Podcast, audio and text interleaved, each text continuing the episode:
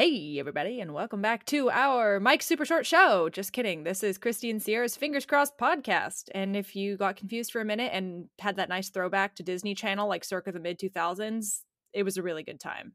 Do you remember Mike Super and Short if you are not confused at all, because Sierra's definitely used that joke before, welcome back. Glad I have not used us. Mike Super good. Short, Super Short. I can't even say it. God, Say that darn. five times fast. I Mike Super guarantee Short you. Show. Mike Super Short Show. okay, I, I, have do to it. say, I feel a little um cocky when we get in arguments about what we have or have not said on the podcast before, because I have had people back me up in our DMs before that I have said things that I've claimed to have said. And okay, I yeah, the spaghetti on the wall things. thing. Yes, I know. And someone did back Kristee up on the spaghetti at the wall thing and said that she indeed has said that she throws not just things at the wall, but spaghetti. So, all right, she got validated on that one. Yes. But anyway, anyway, if you're welcome new, back welcome to the show. Fingers crossed. Oh, and both. We're covering both the bases at the same time. Yes, we are very excited to have another episode with you guys this week. This one actually got a lot deeper than I thought it was going to. I Yeah, mean, I don't know how I thought it wouldn't, I guess. But when we thought about the topic, we thought about it in a certain way. But once we learned more about it and started talking about it more, um, we definitely dove in. So you guys Yeah. are in for a treat, I would say, with And this if you one. Didn't read the title of this episode, that's okay. But we're talking about attachment styles. And you guys know that we love personality quizzes on this podcast. Um, you guys love them. We love them. Everything from Myers Briggs to Enneagrams to love languages to the silly BuzzFeed quiz that told us when we were getting married based on what kind of cheese we eat. Um, oh yeah, mine's still in my calendar. I think it's June 2025. something the like four year countdown begins. we're doing another one today and we're really excited but like Kristee said it's uh it's a, it's serious conversation but it's all not like I mean not always bad because series can be good you know what i mean like series can help you understand yourself in the way that we love to do so um it's a really good one and i enjoyed even though it had difficult moments i really enjoyed the conversation so um get Hopefully you do too. excited but before we dive into that let's do some little life updates as we love to do um, I'm, I was going through my calendar because I was trying to. I feel like when you get into a groove with life, you're kind of just like, what even happened this week? Like, what's even new? Um, so I told You you, know guys. what it is? There's something in the brain where when you stop experiencing like new things, novelty, time flies by way faster. So that's Yeah. why like when you get older, it feels like life goes so fast because you're not doing as many new things. So I Oh, feel yeah. like when you get in a groove, especially with your routine and your job and you know hanging out with your friends on the weekends and stuff, and not too much is like jolting that, it just feels like Mhm. it goes so fast, and suddenly you're like, oh my god, it's already been a week and I don't have any updates. so I feel you. One We small thing I try to do is I always try to take a new route home from work every day. That's just to what slows it. down Sierra's life racing at her. no, I just get so bored seeing the same stupid traffic every day. So I I try to uh, take like new side streets or new avenues because I don't even take the freeway just because of where I work. Um, so I just try to take new streets every day. So that's like a small little thing. But anyway, that aside, I told you guys last week about my self defense class, right? And how I like flipped the guy and all that. And when and Mhm. remember, I we were talking about that. So I had two more classes this week. Um, and I'm really enjoying it. We I got to learn some different wrist breaks. So like if somebody God. grabs your wrist, not break as in break your wrist. It means like breaking Oh. away.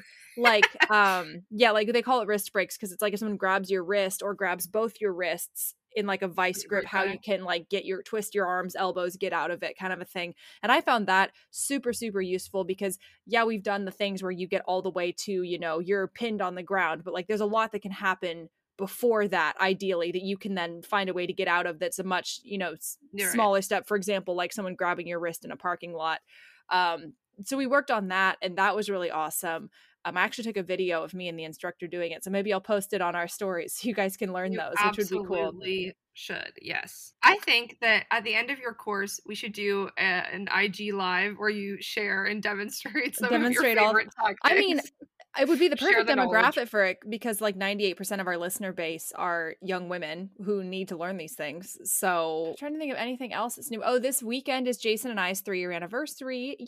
So that's exciting. So we are applause. doing a little one night mini vacay. We're gonna go down to downtown and like stay in a high rise hotel and go to like a fancy wear steak robes. dinner. yeah, wear robes. When I was trying to look up a place to pick, I made sure that it was a place that had complimentary robes because I will not like to take home complimentary, but like you know they're in the Yeah, while you're there. Exactly. It's part of the I mean, maybe experience, maybe they're complimentary if they go missing. Oh no! Oh no! if you want to feign luxury or really have luxury, then exactly put on a hotel robe. It'll Oh yeah, robes and life, champagne so. is like you're im- immediately a million bucks. Um, A other than that, and two. I really, other than me taking new routes home, learning wrist breaks, and going to a high rise hotel, that's pretty much my week. So yeah, nothing. Amazing. Well, that's it for me. How about you, Kristee? Passing the baton. Yeehaw. Um, I had a great week so far. I guess it's not over yet because we're recording this in the middle of the day Friday, and I am quickly turning around and taking off one hat and putting on another. I just got off of work. I had a half day, and we had this like really important event, and it went really well. And I'm feeling accomplished in my second week. I kind of have still things on my to do list where it's like, you know, when you're closing work for the day, but there's still like tasks that are kind of weighing on you, and you're like, hmm I need to clock out, but also I need to finish this, and it's like that Yeah. that feeling. Um, Mhm. but you know, we're trying to get our brains out of that mindset because we could always do that to ourselves. But now it's the weekend, and I'm going. I need to leave in like that's not gonna happen. I just changed quickly. I need to leave in like ten minutes, but I haven't eaten anything, so I need to eat.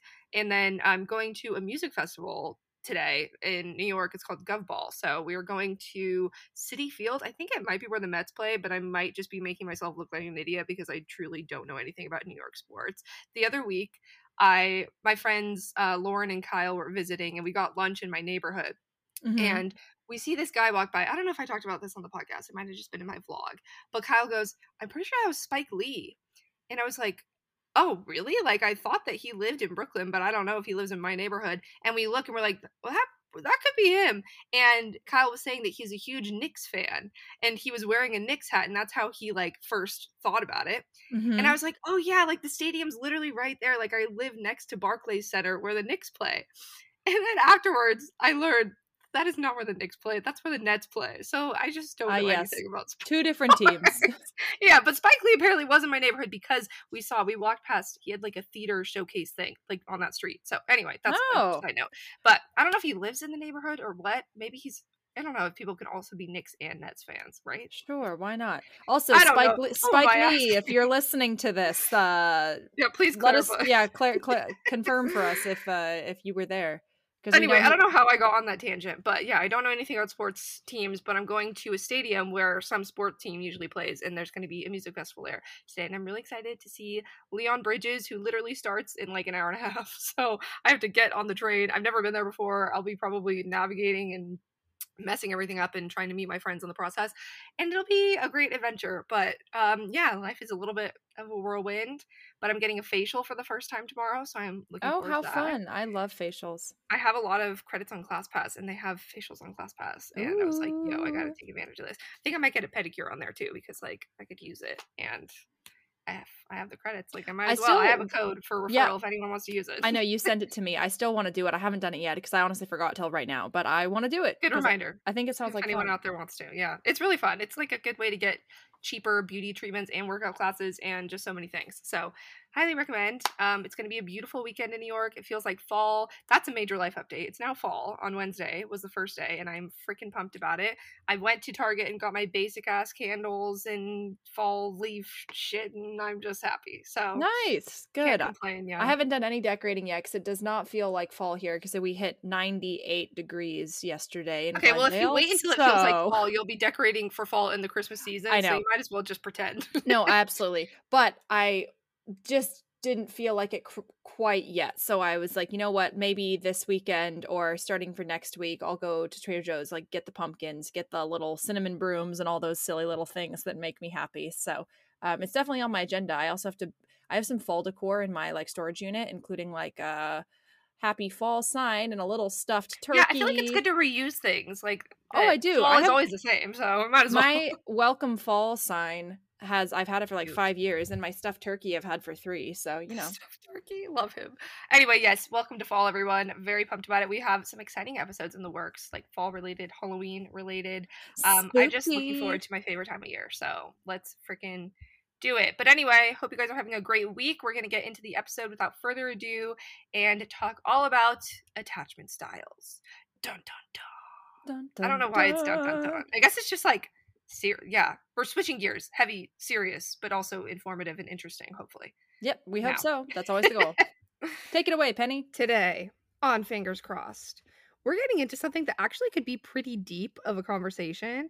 We are Yeah. talking about attachment styles. And if you haven't heard, this is a psychological, I don't want to say phenomenon, but like personality, but it's also not, I feel like it's not personality because it's like shaped by your experiences in your childhood. Yes, it's definitely um nurture instead of nature versus a lot of times personality is argued to be a nature kind of a thing. Right. And it definitely explains a lot about yourself or your relationships or like your own patterns in relation to other people. So much that I didn't even realize when I was like first learning about it, things that I didn't realize were a part of your attachment style. So, we're going to get Mhm. into a little bit of background and kind of explaining if you haven't heard of attachment styles before. There's a little variety in how they're described and how they're explained academically. Um, I read a book called Attached by Amir Levine, and he focuses on three attachment styles. But in some like quizzes and things you can take, we're going to try and hopefully link a quiz on our Instagram before this so you guys can Mhm. take it if you want, if you haven't heard of it. Um, but there's other variations too. So we're going to get into those and kind of like the nuances between them, what they mean, how they manifest in your lives now, maybe patterns you've discovered in yourself that you didn't realize were associated with this, and how you can like learn from this and maybe, you know, improve yourself or also just like be conscious of patterns that you fall into in your own relationships and such going Absolutely. forward. I think one of the biggest things about attachment, and I wasn't a big, I wasn't super aware of this until actually Kristee brought it up to me a while back because we were planning out different episodes, and we, you guys know, we love doing personality types like Myers Briggs and love languages and uh, enneagrams Zodiac and even, zodiac. yeah. I mean, we love just like looking at ourselves and trying to understand why we are the way we are, and this is one of those ones that it kind of if you ever think about like in therapy sessions or when people talk about things like oh yeah like you know the way you were raised explains why you have these certain behaviors and when you talk about like cyclical patterns of like why certain people that grow up with certain experiences then ha- repeat those in with their children or things like that a lot of those can not fully be explained but you can start to unpack it with the attachment attachment styles understanding it and quiz and I actually took it this morning. I took three different quizzes, and it's interesting. Unlike Myers Briggs, where it's like it's the same quiz in a bunch of different places with the same questions, um, this one had different questions, and, and each quiz was different. So I took the first one, and I was like, ah, okay, I, this gave me one answer, but it didn't feel like it was fully comprehensive. Then I took a second one, which gave me a different answer, and I didn't really like that. But then the third one I took, Oh. which is the one that's actually from the legit website that I learned, the um, the attachment project. Um, that one is the one that I think gave the most full comprehensive picture and gave me the result that I was like, okay, that one I really I Does think the result did either of them like have one in common or were they all Yes, three one in- one and three One and were three, the same, okay. two was different. And I didn't when I read the description of two, I didn't agree with it. And I was like, I don't think this is Ah, correct. But when I read one and three, I was like, this seems more on brand for me. yeah, but Um, it's also interesting too because it's like because it is something from childhood. Obviously, we're not experts on this. We want to make this clear. Like, we're not Yeah. trying to come at this as a like psychological analysis of attachment because we are not the people to go to for that. We just wanted to talk about kind of more broadly the different styles. If you haven't heard of it before, then maybe you can like do your own research on it and read about it from professionals if you want. And we're hoping to also like maybe touch back later with an episode with a guest who is more of an expert or therapist or something that can Mhm. speak on it more because there is deep it can dig up like deep psylo- psychological or you know childhood traumas and we're not Mhm. trying to make this a super deep dive into it we kind of just wanted to give a broad overview talk about our own styles what we've learned about ourselves from it and how it could maybe help you in your relationships in your 20s and beyond yeah. so um, that's what this episode's going to be kind of on the lighter side of attachment but again like it, there's a lot of layers to it anyway what i was saying is i feel like the quizzes can be so different because unlike personality tests like myers-briggs you're not analyzing your behaviors or like your preferences or your motivations it's more so like some of the questions could be you know how your childhood affected you and how your parents did x y and z but then Mhm. also some of the questions in another quiz could be like when you're in a relationship what do you like your partner to do because these things are related but you might going into the quiz think of those things differently and it might be harder to like get the same result if you think that your childhood things aren't related to that you know what i'm saying Mhm. like you might look at your own relationships with your parents and your significant others like very differently so you might have a different mindset when you take those and yeah not see a connection it's it's something that one of the quizzes said that in the description after I got my results that was interesting is it said, Have you always wondered why you keep repeating the certain patterns in relationship or why you always seek out the same kind of friends or why you're always like chasing the same kind of guy or girl or person? Why are mm-hmm. you always, you know, why do you keep making the same or in some cases mistakes? when you like know that you're maybe choosing the wrong kind of person but you're still drawn to that type of person anywhere you're drawn to a certain type of comfort you're drawn to a certain type of reassurance or you're mm-hmm. drawn or you're pushed away by certain types of people some types of people just really overwhelm you and you keep noticing these patterns that that's a big thing that attachment styles wants to help you understand in yourself is that those draws to certain types of people and and things oftentimes come from your childhood in a way that's not your fault at all like right. it's things that come from literally things that you had no control over based on your circumstances and that once you're able and again i am not an expert we are not but this is literally based on me taking three quizzes this morning and just what it brought up for me it just kind of explained a lot that nothing in your adult life is random. You know that right. the, the things aren't just like you don't just happen to you know form these patterns of certain types of people you pursue or these certain types of anxieties you have.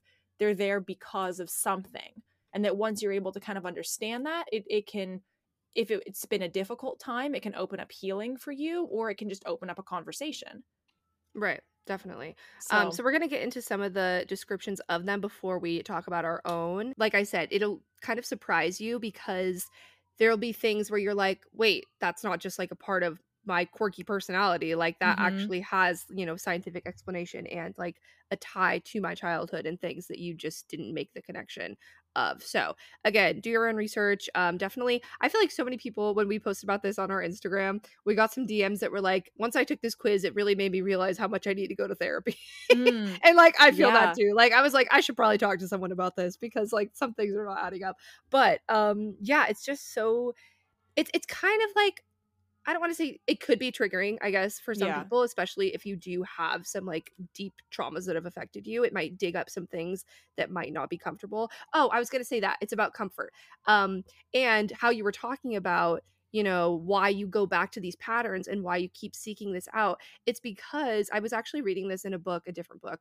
Um, this book that I talk about every freaking week. I need to like buy everyone a 1001 essays that'll change the way you think. Yes, exactly. Brianna Wiest. She makes a point in actually it was another book that she wrote, but it's called The Mountain is You. It's about like self-sabotage, but she touches on it, I think in both books. It's about like your body, your brain is not wired to seek happiness, you're wired to seek comfort. And when you your entire mm. childhood like learned relationships a certain way or were seeking validation from your parents a certain way like you unconsciously in your adulthood you're trying to seek comfort and that's comfortable to you because that's what you know and mm-hmm. it might be completely you know unwittingly to you but that's why you have these patterns is because you know you're used to seeking like a homostasis homeostasis sure. is that the word of comfort in what you think is comfortable as a child and even though you might think that you know better like logically as an adult there might be things underlying that you don't realize that you're falling into because you're seeking comfort and not true happiness. So anyway again this is i don't want to come off as like preachy and i'm not an expert and i know i'm going to sound like a broken record saying that um, but we do just kind of want to like bring this to you guys and read some like basic articles so you can learn more about it if you want to um, because i do think that there's so much value here and you can learn so much more in this and have things explained to you i think than a lot of personality tests because this really yeah. relates back to like why you are the way you are and like digging at it in a way that could help you, you know, be conscious of it and shape who you want to be in the future too. It kind of feels like almost like the basics. Like this feels like like outside of other f- personality types, this feels like almost the fundamentals, like the foundation of self-awareness. Mm-hmm. And that's why it hurts to look at it because I think the foundation of self-awareness often comes from our childhood and comes from the things that have shaped us. And one has to be willing or at least open to exploring that foundation in order to build things on top of it and i think it really does help you understand not only yourself but this was the next point i wanted to get to i sort of read breakdowns of the four different attachment types and in the quiz that i took it actually assigned attachment assigned attachment types to my parents based on oh. how I answered on this quiz or like like things that like they had you know personality traits based on certain um attachments and I also was able to look at like um, looking at this chart of different attachment types for my um, for Jason or for my partner and like looking at things that or from even just other people in my life, my friends. And as I was reading it, I was like, this is really interesting. I feel like I am learning, like I can almost assign or I mean I can't I can't necessarily fully assign, but I can notice You can understand patterns yeah, in your patterns friends or and other traits people. in my friends, parents, partners, loved ones, and all that, and uh,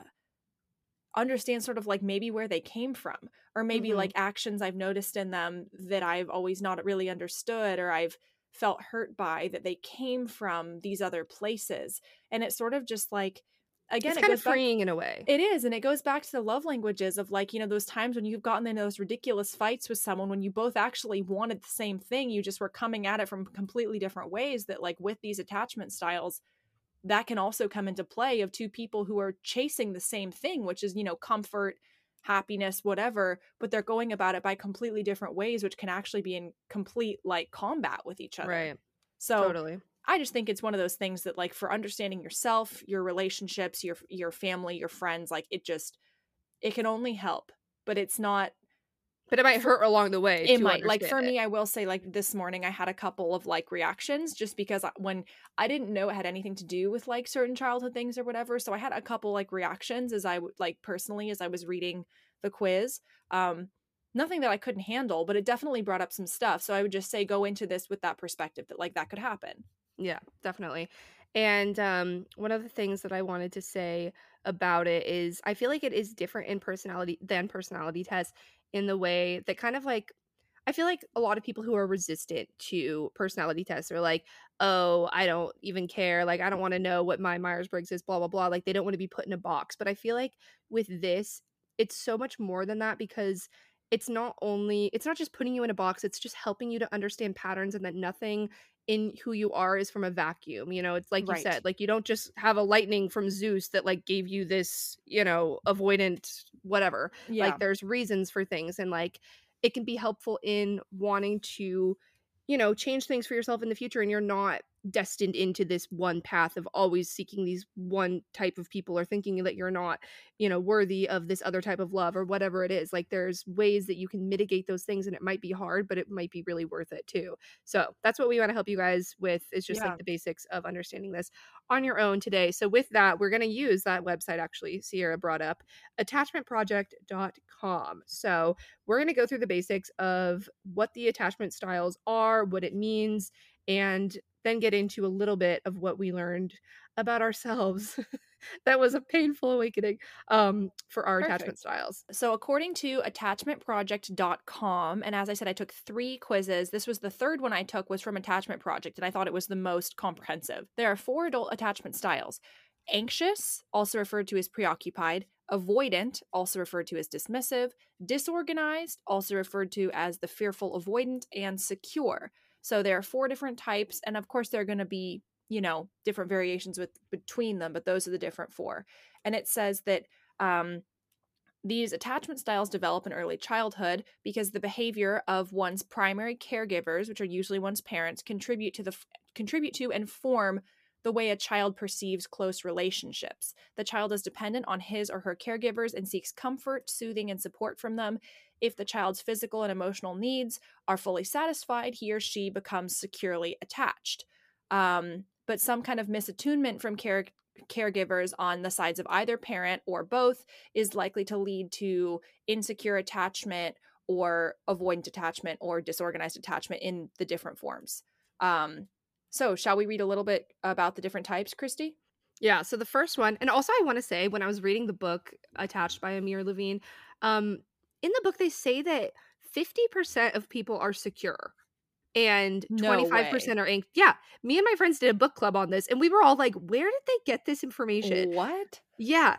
I'm just I, I need to look more into 50% of people were raised in perfectly happy, no, like Well, households. it doesn't with- it doesn't have to be a perfect household to be secure. no, but like without any kind of like major parental issue and i feel I like that's just unrealistic especially like, with divorce rates and everything like whether or not your parents are you know in a healthy way expressing their divorce with you like that's going to have some sort of attachment ramifications i would assume Well, But sure. anyway. And also, I, I was just going to say as an addendum to that, like the whole like mental health conversation and talking about your feelings, that's only really started coming about in the last couple generations, like maybe. So I, Mhm. I don't feel, I feel like maybe this is the kind of thing where it's, I hope is going to trend upward with more and more people being more open to therapy and talking about feelings and understanding. But I feel like, especially like several generations ago, that just wasn't a thing. Yeah. But um according to this book, so whether it's correct or not is still out. But um it said 50% were secure and then I don't remember the exact figures, but it was roughly like divided between avoidant and um anxious. So I think it was like 25% avoidant, 25% anxious, but in the book they only used those three. They didn't use the like fearful avoidant type. Um well they The kind of touched on actually well, no, now that I'm thinking about it, they used anxious avoidant as one, but it was a very, very small subset, they said. So they didn't even use it as like a broad category. Because I remember when we were talking about it, one of my friends said that she thought that she was that, but they didn't really elaborate on it much. So maybe Mhm. that is what the fearful avoidant is, but we'll get into that. So to read the descriptions, just to give you guys a little overview, I feel like also that most people I know that at least talk about attachment a lot of people are anxious i think is like the Mhm. most common in my very limited experience and and we did a poll so let me read the poll actually and then we'll get into the well no i should do the descriptions before we read the Yeah, poll do the so you guys can descriptions, then the poll. Yeah. So anxious attachment, it says for adults with anxious attachment style, the partner is often, quote, the better half. The thought of living without the partner or being alone in general causes high levels of anxiety. People with this type of attachment typically have negative self image while having a positive view of others. The anxious adult seeks approval, support, and responsiveness from their partner. People with this attachment style value their relationships highly, but are often anxious and worried that their loved one is not as invested in the relationship as they are. A strong fear of abandonment is present, and safety is a priority. The attention, care, and responsiveness of the partner appears to be the quote remedy for anxiety. On the other hand, the absence of support and, and intimacy can lead to the anxious or preoccupied type to be more clinging and demanding, preoccupied with the relationship, and desperate for love. So I feel like when I hear that, that's like the stereotypically like girls that are like just clingy for relationships in like media and stuff they would Mhm. portray that kind of anxious attachment and it's almost romanticized in a way um but i do, i definitely think like i know a lot of people that are anxiously attached and i feel like that's probably more common than like what the book said so i don't know but um yeah so that was the That's first, the first one. one. So the second type is the avoidant and dismissive. The dismissing slash avoidant type would often perceive themselves as lone wolves, strong, independent, self sufficient, not necessarily in terms of physical contact, but rather on an emotional level. These people have high self esteem and a positive view of themselves. The dismissing slash avoidant type tend to believe that they don't have to be in a relationship to feel complete. They do not want to depend on others, have others depend on them, or seek support or approval in social bonds. Adults with this attachment style generally avoid emotional closeness. They also tend to hide or suppress their feelings when faced with a potentially emotionally dense situation. And then, so after that is the disorganized one, which is the fearful avoid. Oh yeah, it is fearful avoidant. So I think that's. Oh no, is that the same thing as anxious avoidant? I don't I know. don't There's like think a so. variation terms, so that might not be exactly what they were referring to in the book. But here, it's categorized as the disorganized type tends to show unstable and ambiguous behaviors in their social bonds. For adults with this style of attachment, the partner and the relationship themselves are often the source of both desire and fear. Fearful avoidant people do want intimacy and closeness, but at the same time experience troubles trusting and depending on others. They do not regulate their emotions well and avoid strong emotional attachment due to their fear of getting hurt. I was reading um, in one of the articles that the fearful the fearful avoidant personality type, the disorganized, often comes from people who um, have had some kind of fearful experience with their caretakers growing up, and it can often, you know, create that sense of fear of relationships and it's it's it's one of the least common personality or uh, of attachment types but it can often it, it comes most often from people who had some kind of fearful experience where they didn't feel protected by their caregivers. So the fourth one is the secure attachment. The three attachment styles covered so far are the insecure attachment styles and they are characterized by difficulties with cultivating and maintaining healthy relationships. In contrast, the secure attachment style implies that a person is comfortable expressing emotions openly, Adults with a secure attachment style can depend on their partners and in turn let their partners rely on them. Relationships are based on honesty, tolerance, and emotional closeness. The secure attachment type thrive in their relationships but also don't fear being on their own. They do not depend on the responsiveness or approval of their partners and tend to have a positive view of themselves and others. And that is the four attachment styles. So after that, now we want to read the um, poll results from you guys because I definitely think that this reflects more in my experience at least kind of the like distribution of them. But again in the poll we only did the three but i feel like you would put fearful avoidant in the avoidant category in this circumstance. So for the sake of that um, well actually we did a poll first that was just if you had heard of it or not because i was curious like how many people have heard of this? Because i feel like it's maybe not i wouldn't say common knowledge but like i think it's maybe rising in popularity or like becoming a little more um, common in awareness. Um, but I was surprised that the poll, the majority of people had not heard of it before. So let me pull up the exact number. I have it right here. It said 35% had heard of it. Yes, I do. And 65% said, What is that? That's more what I, I was definitely on the what is that. I mean, I learned about it from you, Kristee. Yeah. Um, I definitely don't think it's as commonplace as people know, like Myers Briggs and stuff like that. But I yeah. think it's almost, if not more important.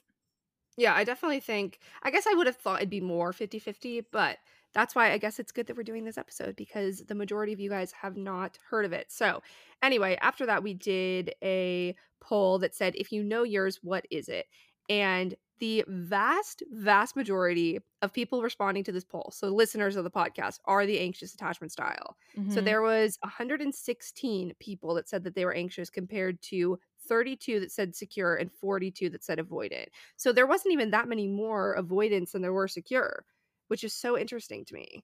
Yeah, I mean to me that makes sense. I I feel like most of my friends who I've, you know, kind of had conversations with about like especially when it comes to like, you know, dating, just hearing the relationship problems. Yeah, yeah like, honestly, I feel like yeah, when you can under almost if you talk to your friends about like the kinds of people they end up pursuing or lack of, lack thereof or like certain you know trends in their romantic relationships and also their friendships too you can almost start to under like see what types people are and mm-hmm. i feel like mm-hmm. the vast majority of my friends from what i've learned are the anxious type yeah um which is what i am we can get into more of that later um wait but how anxious are because i i don't know from my perspective i feel like you're not super crazy anxious though like i could see how you would be the anxious type in some ways but also you weren't I don't feel like you're like obsessively like why is he not texting me back? I'm so worried I'm going to be alone. I feel like you're more towards secure. But didn't I used to be? Don't you remember? Like yeah, like I, guess... I think I think honestly there's a big difference. Yeah, that's true. I think like, recently you've definitely I mean obviously you're in a relationship now that's like healthy and secure. So Kristee was just saying that uh I she was like, "Oh, you're not, you're not that anxious." But honestly, like looking at my relationship history and trajectory, I think right now I am the most secure I've ever been yeah. in the sense of like, and not just that I'm in a secure relationship, but like my relationship with my relationship is more secure than it's ever been. And I think there are a handful of factors that have really contributed to that, um, along with my own personal growth and development, the growth and development of some other relationships in my life that have been improving um, that I think have really made a big difference in, in how I look at certain things. Um, but I do think where I came from was very um, anxious attachment, always like more that like, why hasn't he texted me back? Oh, if I haven't, you know, if someone looks at me in, in, in the wrong way, I assume they hate me, like always assuming that my friends were going to leave me, always being clingy. Mm-hmm. I think that those are major things that I've dealt with for a really long time. Like, and it's something that I still will struggle with. Like, I'll have episodes, for example, I actually was talking to my therapist about this a while back, and I was telling her I had this episode in, in Party City Um, and I didn't think it's funny where this you're like Party City. Um, Oh my god, this but- reminds me of the Bed Bath and Beyond breakdown. Oh yeah, that that was different. that was just that I was scared to go to college and I like lost my shit in a Bed Bath and Beyond with my mom and dad. That was they'll remember that. Um, it was right before college. But no, this was I was in a party city and I was pick I was organizing for my birthday party. Um, where we went to Palm Springs, and I was trying to pick out like paper plates, cups, like stuff in the right colors. And I was in that party city for like two hours because I couldn't decide between like gold cups and silver cups. And I was at the point where I was like, do I make this a silver theme or a gold theme? Do I do pink and silver or pink and gold? Like, like I was obsessing about this way more than any normal person. And I was talking to my therapist about it and I was telling her and I was like was like I almost like it was so stressful for me because I was so worried what other people were going to think. I was so worried that like my friends would think my decorations were stupid, that blah blah blah, that I picked the wrong colors, that it didn't match the backdrop I bought and she was like, "Well, why do you care so much?" She was like, "You know, why why is this such a big deal to you?" And, I, and we essentially like tried to get it down to the and we got to the boiling point eventually, which was that I was afraid that if I chose the wrong color scheme, my friends would hate me and want to leave me and I would be abandoned. And that's mm-hmm. why I spent two hours in Party City trying to figure out the colors of cups. Because, like, to me, that was so normal. Like, having this kind of major, like, f- like breakdown of like why is this such a big deal to me and i think that i have when i re- you know was reading the description of the you know anxious type that like they're they they worry that they they care about their friends more than their friends care about them or Mhm. that they you know give so much more than they're getting back or that like if a friend you know cancels plans one day it's because they secretly hate them and want nothing to do with them you know like those kind of thoughts would come up for me often and i think i'm in a better place with them now than i used to be but i still will get them from time to time and i have to sort of but now i feel like i have the tools to talk myself through it and be like okay this is a reaction this is based on x y and z this is not yeah, it's like being able to understand the patterns and why things yeah. are happening. Like it's not that doesn't happen in a vacuum kind of thing, like I said. But, but, I think earlier, like in college, as you knew with some of my my my patterns of dating and patterns of behavior, that I think it was much more severe and without the emotional awareness tools to kind of break down what was going on. yeah. So No, I definitely I, I guess that makes sense because I was looking at it more now. But yeah, I think you have like grown so much since then Thank and like you. worked on yourself and like learned a lot since then too. Um but, but, yeah, it is I- interesting because the second quiz said I was secure. So it is kind of that that's combination. the thing because I feel like if you're answering about your relationship now, you would have more secure tendencies. Like that Mhm. would probably like it looks a little different, and also like you change too. Like you're not destined for this one type your whole life.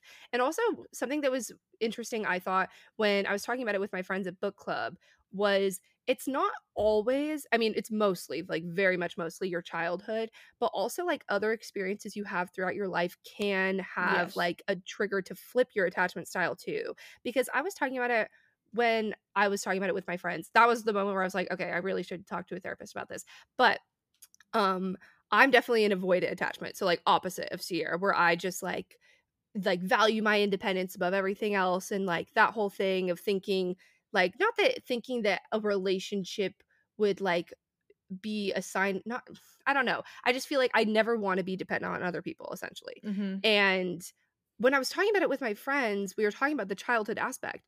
And my friend who was also avoidant was saying, Oh, yeah, like my parents would drop me off for camp and I'd be like, See ya, peace out, sayonara. Like I'm fine to be on my own. And I was looking back and I was like, When I was a kid, I was sobbing and screaming and demanding that my mom didn't leave. Like I Mm. was wanting her there. I was so like I would be the kid that would cry for the first three days of camp because my parents were gone. And Mhm. that's an anxious response. And Mhm. so looking back at it, I was like, I was definitely an anxious kid because I feel like my parents and I again, we don't want to make this this is not a therapy session for us. Like we should work this out on our own and we want to make this like a public forum where it's useful for you guys. So I don't want to go too deep in like putting my parents on blast or anything. But I feel like my parents are probably very secure and like they brought me up very like emotionally available environment, like very there for me. And I'm very grateful for that so looking back i would like when i was young and a kid i would like cling on to that and i wouldn't want to lose that you know like i was anxiously attached to them in that way um but i feel like it was a secure upbringing but i feel like i became avoidant later in life when i was like very unhappy with myself and like was terrified of rejection and people not wanting me so i would like put up that guard Mhm. of wanting to be you know i don't let them reject me i reject myself first like i don't even put myself in the situation where i could be hurt kind of thing so i feel like there's other aspects of your life that you can Yeah. look at and pinpoint where there might have been a shift and it's not just your childhood necessarily even though that is mostly it and like you're not just going to be on one track and you can like take measures to be aware and mitigate these things that you fall into in your relationships but yeah i definitely think i'm like avoidant now and i've always seen those things not necessarily as like a positive but i thought it was just my personality you know i'm like Mhm. fiercely independent all this stuff but really i think it's like blocks that i've put up for myself that i've made the narrative of who i am that aren't necessarily you know they're it's not my destiny to be just like independent always and it's not a weakness to be in a relationship kind of thing but i i think i've made that for myself like something that i'm very reluctant to be vulnerable in kind of thing yeah. so i like, think let- that like makes a lot of people in emotionally. yeah, Yeah. exactly um and so that's why i was like i should go to therapy because i'm really curious like more so digging into the shift of i was anxious as a kid kind of thing and like i was very attached to my parents and that whole thing but like i don't know like the exact moment because that could help me a lot now in like being more healthy and getting to a secure place from being avoidant that's why it's interesting to be able to have the tools but also like you know, with a professional, maybe break down these things because you won't necessarily even just reading a book be able to solve all your own Oh, problems sure. and everything. No, I Um, think it's something where like you're opening the floodgates, being willing to talk. Like again, it's the first step is being willing to acknowledge that something's going on and to like want to talk about it. But that like working with a professional is like the best way to like you know kind of understand some of these things. And you know, it's definitely not easy. Like it's not comfortable. Like I I've Yeah. gotten you know, like in my couple therapy sessions I've had. It's not like a fun experience. Like it's not like getting a massage where you're like, "Oh, this is so relaxing and nice." Like you're in there and you're like, "This is uncomfortable. I feel like I'm sitting on barbed wire and I hate Yeah. this." like Barbed emotional wire. emotional barbed wire like on your butt like it's just Yeah. not fun but like definitely. You like having self like understanding like ignorance is not bliss like when it Yeah. comes to yourself and because you're, just going to keep repeating patterns Yeah, until you actually address it. you're either going to keep being clingy and not understanding why you're going to keep pushing people away and not understanding why you're going to keep being distrustful you're going to you know all of these things you know Mhm. um something that i wanted to bring up based on what you just said that it's not just your childhood but also experiences i had some uh, pretty bad experiences of like being excluded and bullying that i Mhm. experienced especially at a certain time in my life and um i think it made a massive impact on my future friendships because i felt not wanted where i was like oh i'm like I need to show my friends that I will go above and beyond for them and I will do everything on their birthday and I will give the shirt off my back and I will like do this and I will do that and like everything because I'm like I need to prove to them that I am this worthy friend. Yeah. like, and I'm- anxious, it's like when you feel p- people pulling away, that's when you grab on closer. Right. And the opposite of avoid it would be like you when you feel people like grabbing onto you like i am so bad as soon as people start to like show any signs of clinginess i immediately pull away so it's like Right. the opposite effect you know It's a wonder that's we're what you're still doing. friends. yeah that's why we're so opposite um well, it's just it's really interesting because there have been I have been told and like there have been multiple times in my relationships where like I have turned people off for being too clingy. And I it's not because I ever wanted to not give someone their space. I just got so scared that like the minute somebody didn't that means they weren't text, into it anymore yeah that they they didn't like me anymore instead of being like, "Oh, they're probably busy." I mean, this literally happened to me at my new job with my coworkers when I first started. Like there would be this coworker that I would like laugh and joke with all day and then one day they were like kind of not really responding to my jokes, a little bit like not super present, like not, not reacting really- how you wanted them to. yeah not as chatty with me kind of like a little just more distant. And you know what it was like my first thought was like they hate me.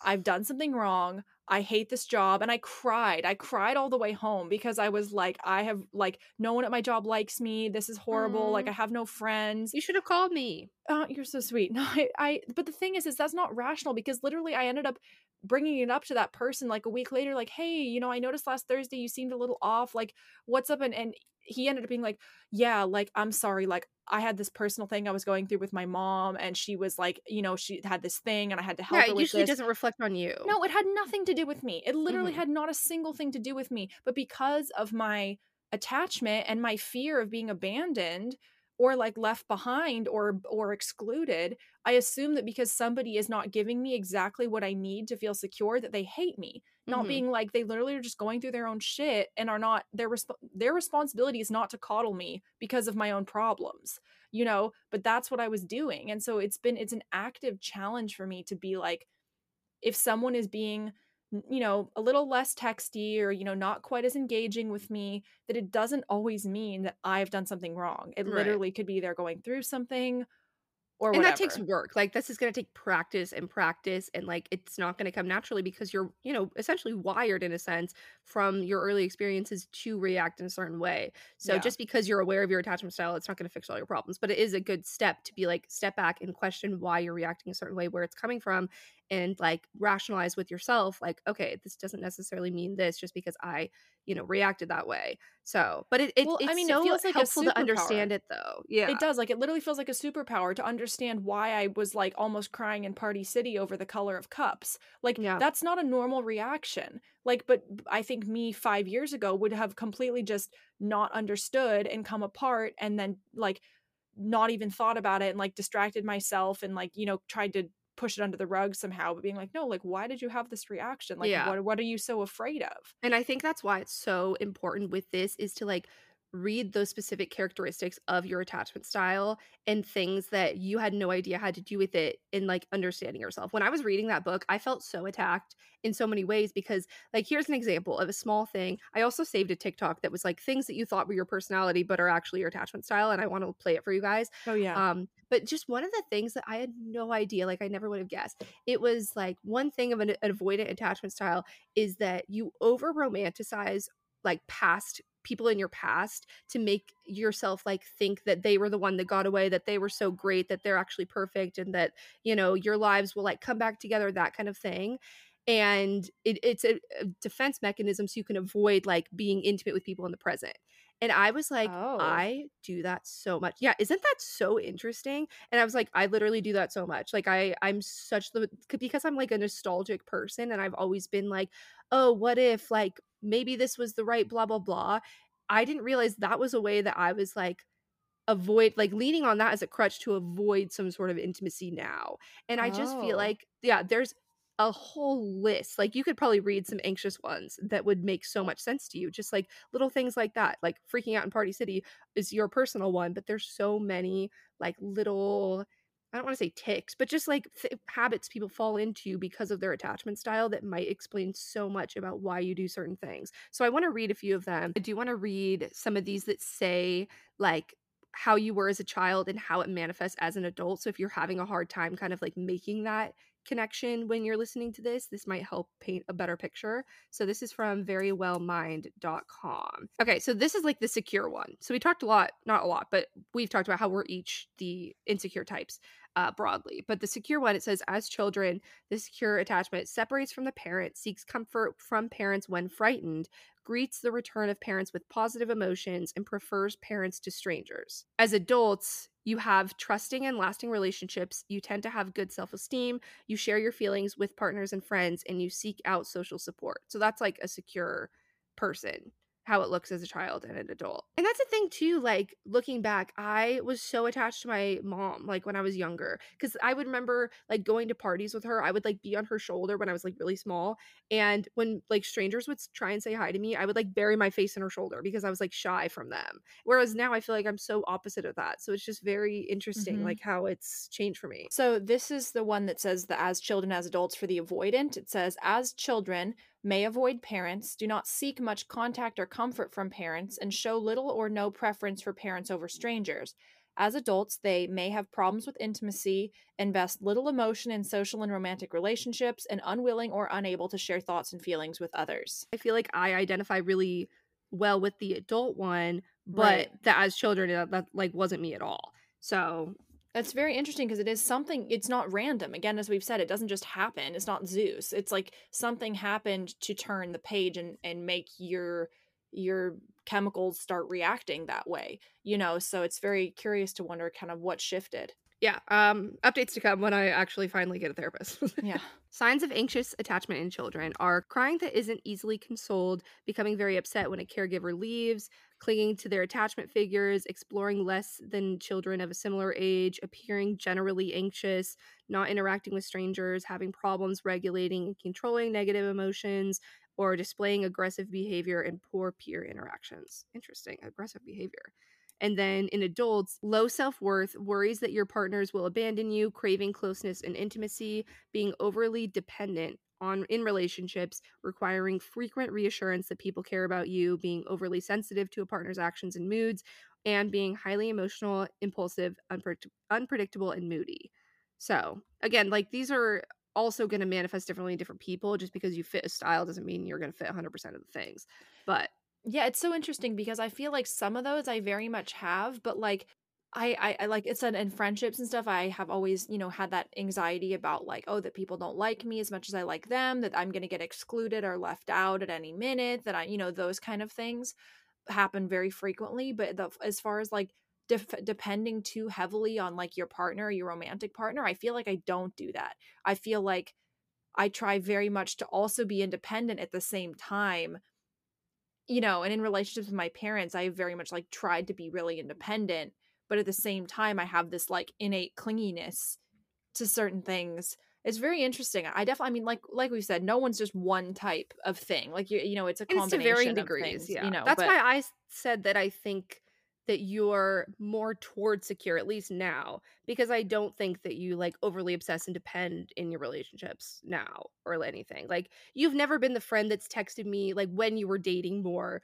You were never the person that was like, oh my God, why isn't he texting me in five seconds? Blah, blah, blah. Like, I know people, and maybe you were like that or thinking that, but I know people who I feel like manifested that way more strongly Yeah. in you. Like, I think you have more confidence in relationships than maybe your friendships, is how it goes. oh maybe.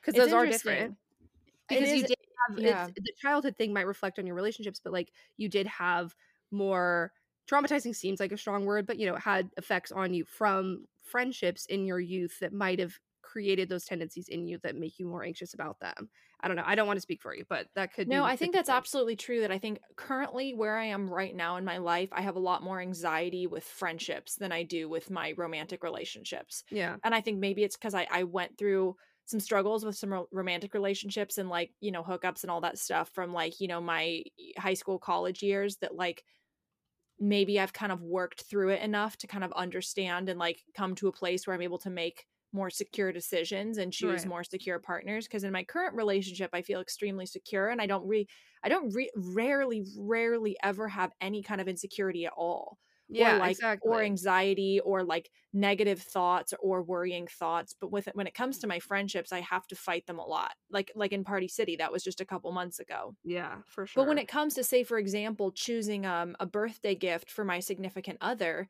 i don't have any kind of anxiety that oh if i choose the wrong thing he's gonna he's leave, gonna me. leave me. I don't Yeah, have yeah. that at all. It's more so that like I worry that if I don't do the right thing by my friends, that I'm gonna end up without friends. Gotcha well that makes sense then like given the experiences that you've shared i think that does make sense So tell me you're not gonna leave me. Oh my god, dude, I would never leave you. I no one that. else likes me as much as you do, so Aw, friend. I'm too fucking annoying. okay, um, let me play this. So this TikToker Okay, this TikToker is Jeanette.xzeto. So I'm gonna play this one. I think it's actually I don't want to say it because she reveals it at the end, but you can guess based on what we've explained which attachment it is. Your personality, but is actually your attachment style. One, you're extremely independent when you're not in a relationship, but once you start getting into a relationship, you lose focus of everything but them. Two, whenever you're sharing something personal, you feel the need to hold back because you don't want to look weak or you don't think they can handle it. If you feel like you really overshared, you push the other person away to protect yourself. Three, you crave authenticity and meaning in a lot of relationships, which usually leads to deep conversations early on in the relationship. Do want to highlight that these are general characteristics of a fearful avoidant attachment style. So if it sounds like you, click the link in my bio. So that one's fearful avoidant. Um, was what she was saying. Yeah, that was interesting because I feel like it, it was kind of a combination of of multiple ones. Like the whole thing of like getting to talking about emotional things early, but then at the same time, once you realize you overshare, you want to push that person away yes, because you're scared. Like that. I mean, it, it does. It sounds chaotic and confusing, which I think is one of the characteristics of the fearful avoidance. So I mean, Right. it makes sense. Okay, here's another one. I don't know what this one is, so we'll see. That was your personality, but it's actually your attachment style. One, you don't like being alone, so you're constantly surrounding yourself with friends, family, coworkers, or your relationship. Two, you're a hopeless romantic, and you usually find yourself fantasizing about what you wish your relationship was like. And if you're in a relationship, you might feel guilty for this and think your partner is doing the same thing, so you project. Three, you might find yourself people pleasing, over giving, or compensating your needs because you don't want other people to abandon or reject you. I do want to highlight these are general characteristics of an anxious preoccupied, so if this sounds like you, Yeah, literally my ass in Party City, worrying that my friends are going to leave me if I choose the wrong cups. Yeah, but that I feel like that's reassuring because it just tells you like you're not crazy, you know, like there's Right. a reason, you know. Yeah. So anyway, it's just interesting. I think the most, sup- not surprising, but just I think what I took away from this the most is just reading those characteristics and understanding where they come from, and Yeah. like having some sort of rationale behind like you know why I do certain things or like those little things that I never thought would be not necessarily a negative thing, but just like something that I do. You know, like romanticizing you know guys from the past or like putting different narratives on it to avoid things in the present i think is something that i do and like that's why I'd, I'd encourage you guys to read more and like maybe read the book if you're interested the book actually um, has a lot of more concrete examples honestly too many for my liking because i i'm more of a abstract thinker so i like just like reading about the concepts but if you like the more examples it'll give a lot of like Lisa and Brad are in this relationship and Brad does this and Lisa reacts this way and explains why their attachment styles like interact. And that's a Mhm. whole component that we haven't even touched on in this podcast is them interacting with one another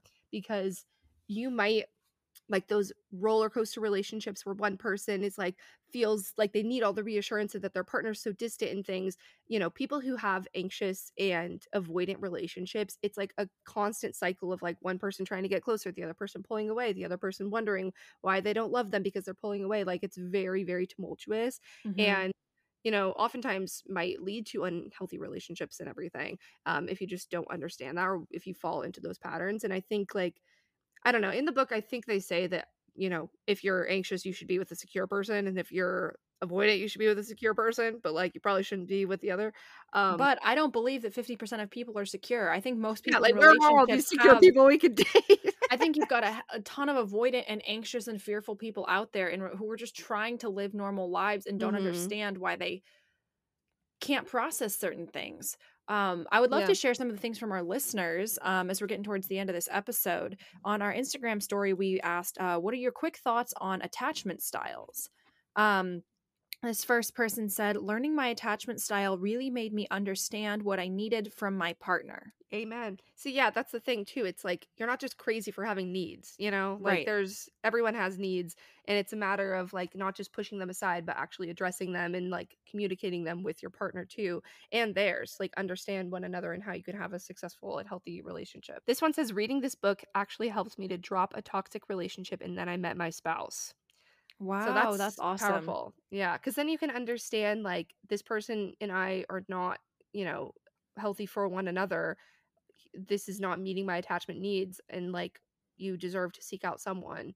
or you know she realized you know yourself, this yeah. person she chose was maybe due to her trauma or to her attachment Yeah. style and not because you're actually compatible Right, right. Like you know, everyone has those friends where they're like, "Why are they dating that person? Like, why did they like settle for that or whatever?" And it's like they probably are just very anxious and really need to like feel needed, you know. And it's mm-hmm. like it's just everyone's different, obviously, and so understanding that, like, give your friends some grace with you know what you might judge for their relationship habits and things. Like, they're and again it goes back to comfort like you said doesn't Yeah. mean it's always the like choosing what's comfortable can sometimes be at your own deprecation it's usually it's just that like you go for what's normal or what feels comfortable and that can sometimes be someone who's not good for you yeah, for sure. This one says attachment styles overlap with our levels of assertiveness and self esteem for women. I got assigned to read The Assertiveness Guide for Women by Julie de Azevedo by my supervisor, and 10 out of 10 would recommend. Wow, that's crazy. I need to read that because that's interesting to hear about like levels of assertiveness and self esteem. Oh my God, it makes so much sense. Like, I have like when I first started my my office job and I had never had an office job before, I was absolutely terrified to speak up in meetings. Like especially when we would have group meetings that were most of the people that work for my company are men, when we Mhm. would have like, you know, people around like men would be putting in their opinions and like I would have absolutely as much ability and validity to put something forward. I would always do the whole like, well, I was just maybe thinking that I could um say that but this blah blah blah but only if you think and we don't have to do it that's fine like that's how i would approach everything and like it's You taken should a- read the assertiveness guide. i honestly think i should i didn't even know that was a book um i'll read that one more time it's called the assertiveness guide for women by julie de azevedo Maybe we should make that our book club book. oh my god That could be good. wait yeah that's a great idea Okay, we'll look into it and keep you guys updated on that. But I mean, I guess I, that kind of makes sense to me. But if I look at on the flip side, if you're like, you know, seeking anxious attachment, thinking of it in the terms of like always seeking approval and like wanting to be needed and like validated in what you're saying, I don't know if that necessarily makes sense on the flip side of avoidant. Like, I'm not sure how avoidant style would explain your assertiveness because I feel like I also experience that sort of like intimidation of like not wanting to sound stupid and stuff in meetings as a female and like be taken seriously but I don't think like being avoidant makes me opposite of that necessarily. I think I'm feel like the avoidant type would have more confidence because part of the avoidant type is like that independence, that self assuredness, but a lack of trust in others. I feel like you would have almost more of a confidence in your own. like I should do this myself, and I Yeah, don't like- want like to rely on you guys. Yeah, I guess that's true. exactly. I, I in I, I guess I don't think of it in terms of assertiveness, but in like my work, that would be interesting too to like read about this in the workplace too, not just relationships. But in terms of my work, like I do tend to work independently and like I can work with others. I think I'm good with people, but I like to rely on myself to like get the job done and like I don't like to be micromanaged and stuff. So that does Mhm. like that that plays out. Yeah, this one says it's as important if not more important than your love languages. You mentioned that.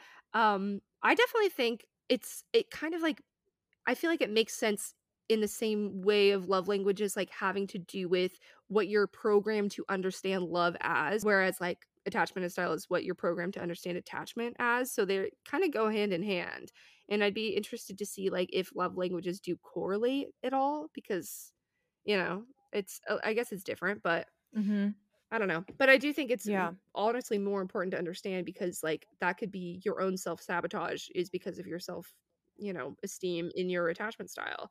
Yeah. And maybe getting past that, then you understand your love language for your partner. I do think it's like you have to get past one to get to the. You know what I mean? We also got a message from a listener on our Instagram who said that she actually wrote her thesis on this. I think it's yeah, for grad school on attachment in infants. So she wanted to like follow up. I asked her about it. I was like, "Would you mind like sharing maybe the most important points that you found that could be useful or something?"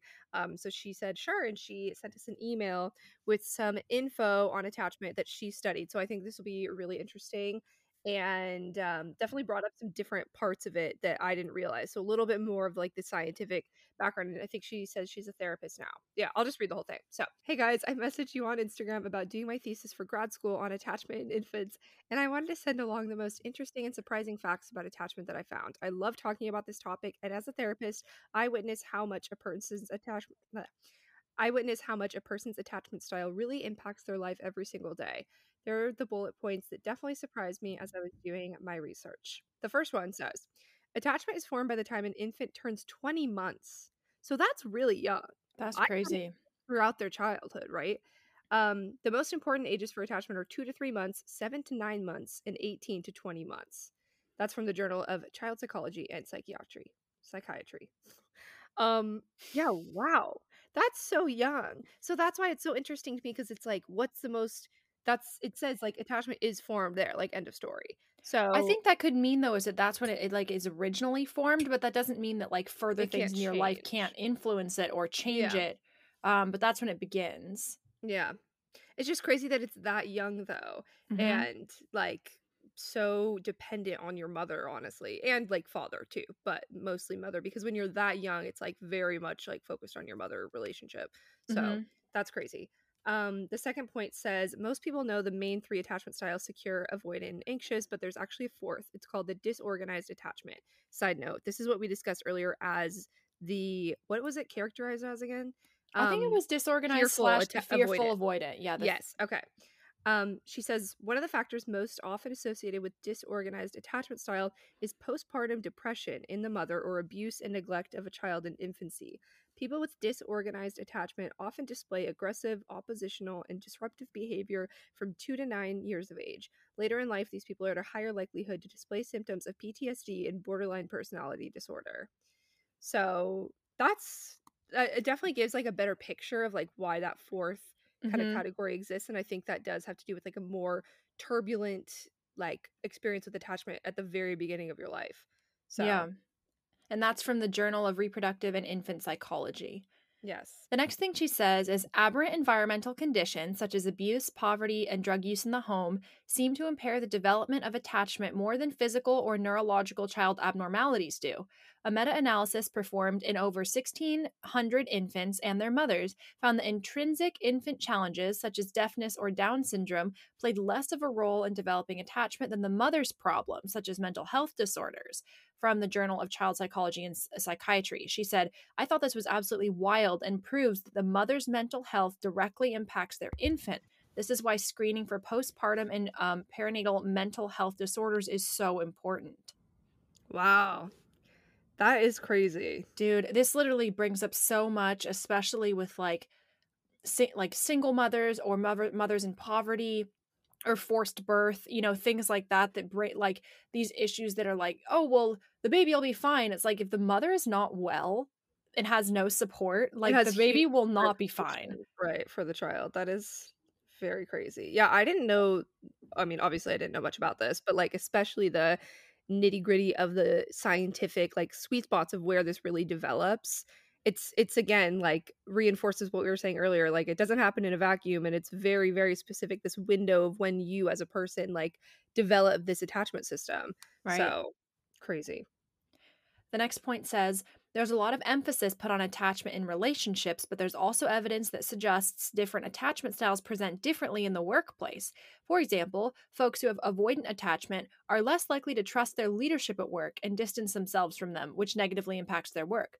Folks who have anxious attachment are hypersensitive to feedback from leaders and over reliant on affirmation from them. Folks with secure attachment are the most likely to trust their leadership and see their actions as benevolent. And that is from the Journal of Organizational Behavior. And I feel like that's also what we just touched on with the workplace stuff. Mhm. Um, because you know, like we, you, you were saying that you, you're more like, I want to work on my own. I don't really want to rely on other people to do stuff. And me, I'm like, oh, I'm so sensitive to what people might think of me, or like I'm scared to give my own opinions, and I always want all this like good feedback. Like that's validation yeah. yeah exactly. It makes perfect sense.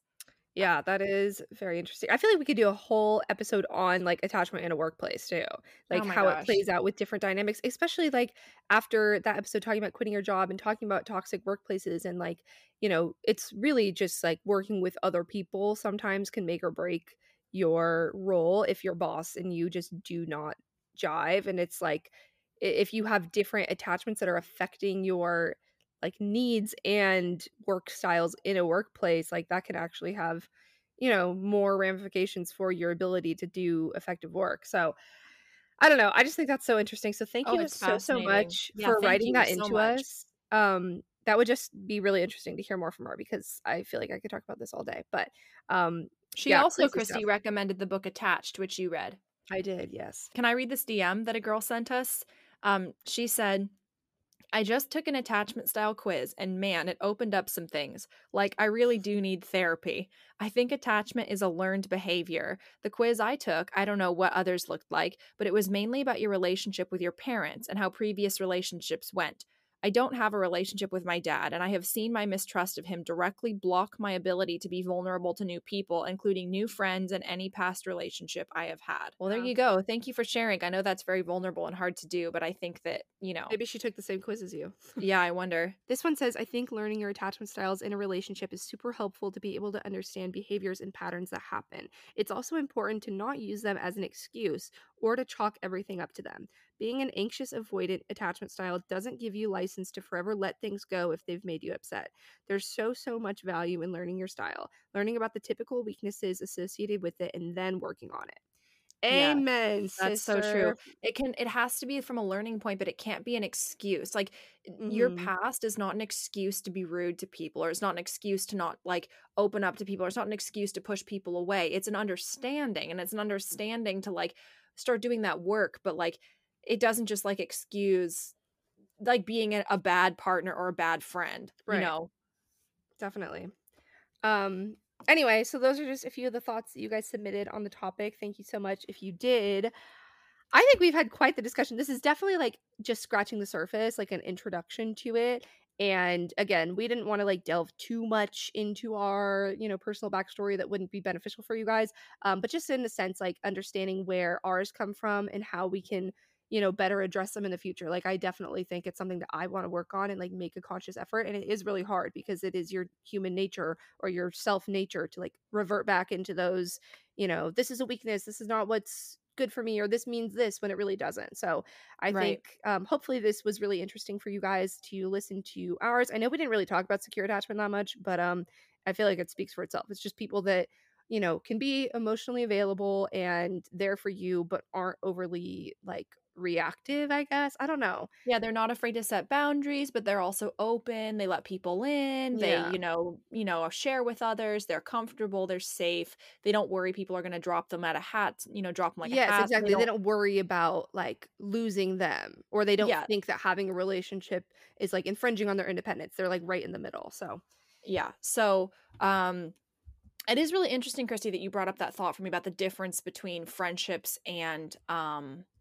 relationships, like, ro- yeah, romantically for sure. yeah very interesting. Much to think gives, about. gives me a lot to think about Yeah, this is probably this is a lot for us recording before noon for Sierra. It's I like know. eight a.m. for Literally, we started this at 8 a.m. It's like my theater classes where it's like 8 a.m. Like open up your trauma now and Yeah, cry in front of the exactly, class in the sake of theater. Now it's just like doing that all over again, but this time with a healthy emotional understanding of myself and not doing it for a degree. So there, Fingers crossed. fingers crossed. And on that, and for that, we thank you. Thank you very Um, much for listening. And we do want to delve into this more in the future, hopefully with a guest who can speak on it more from an expert perspective.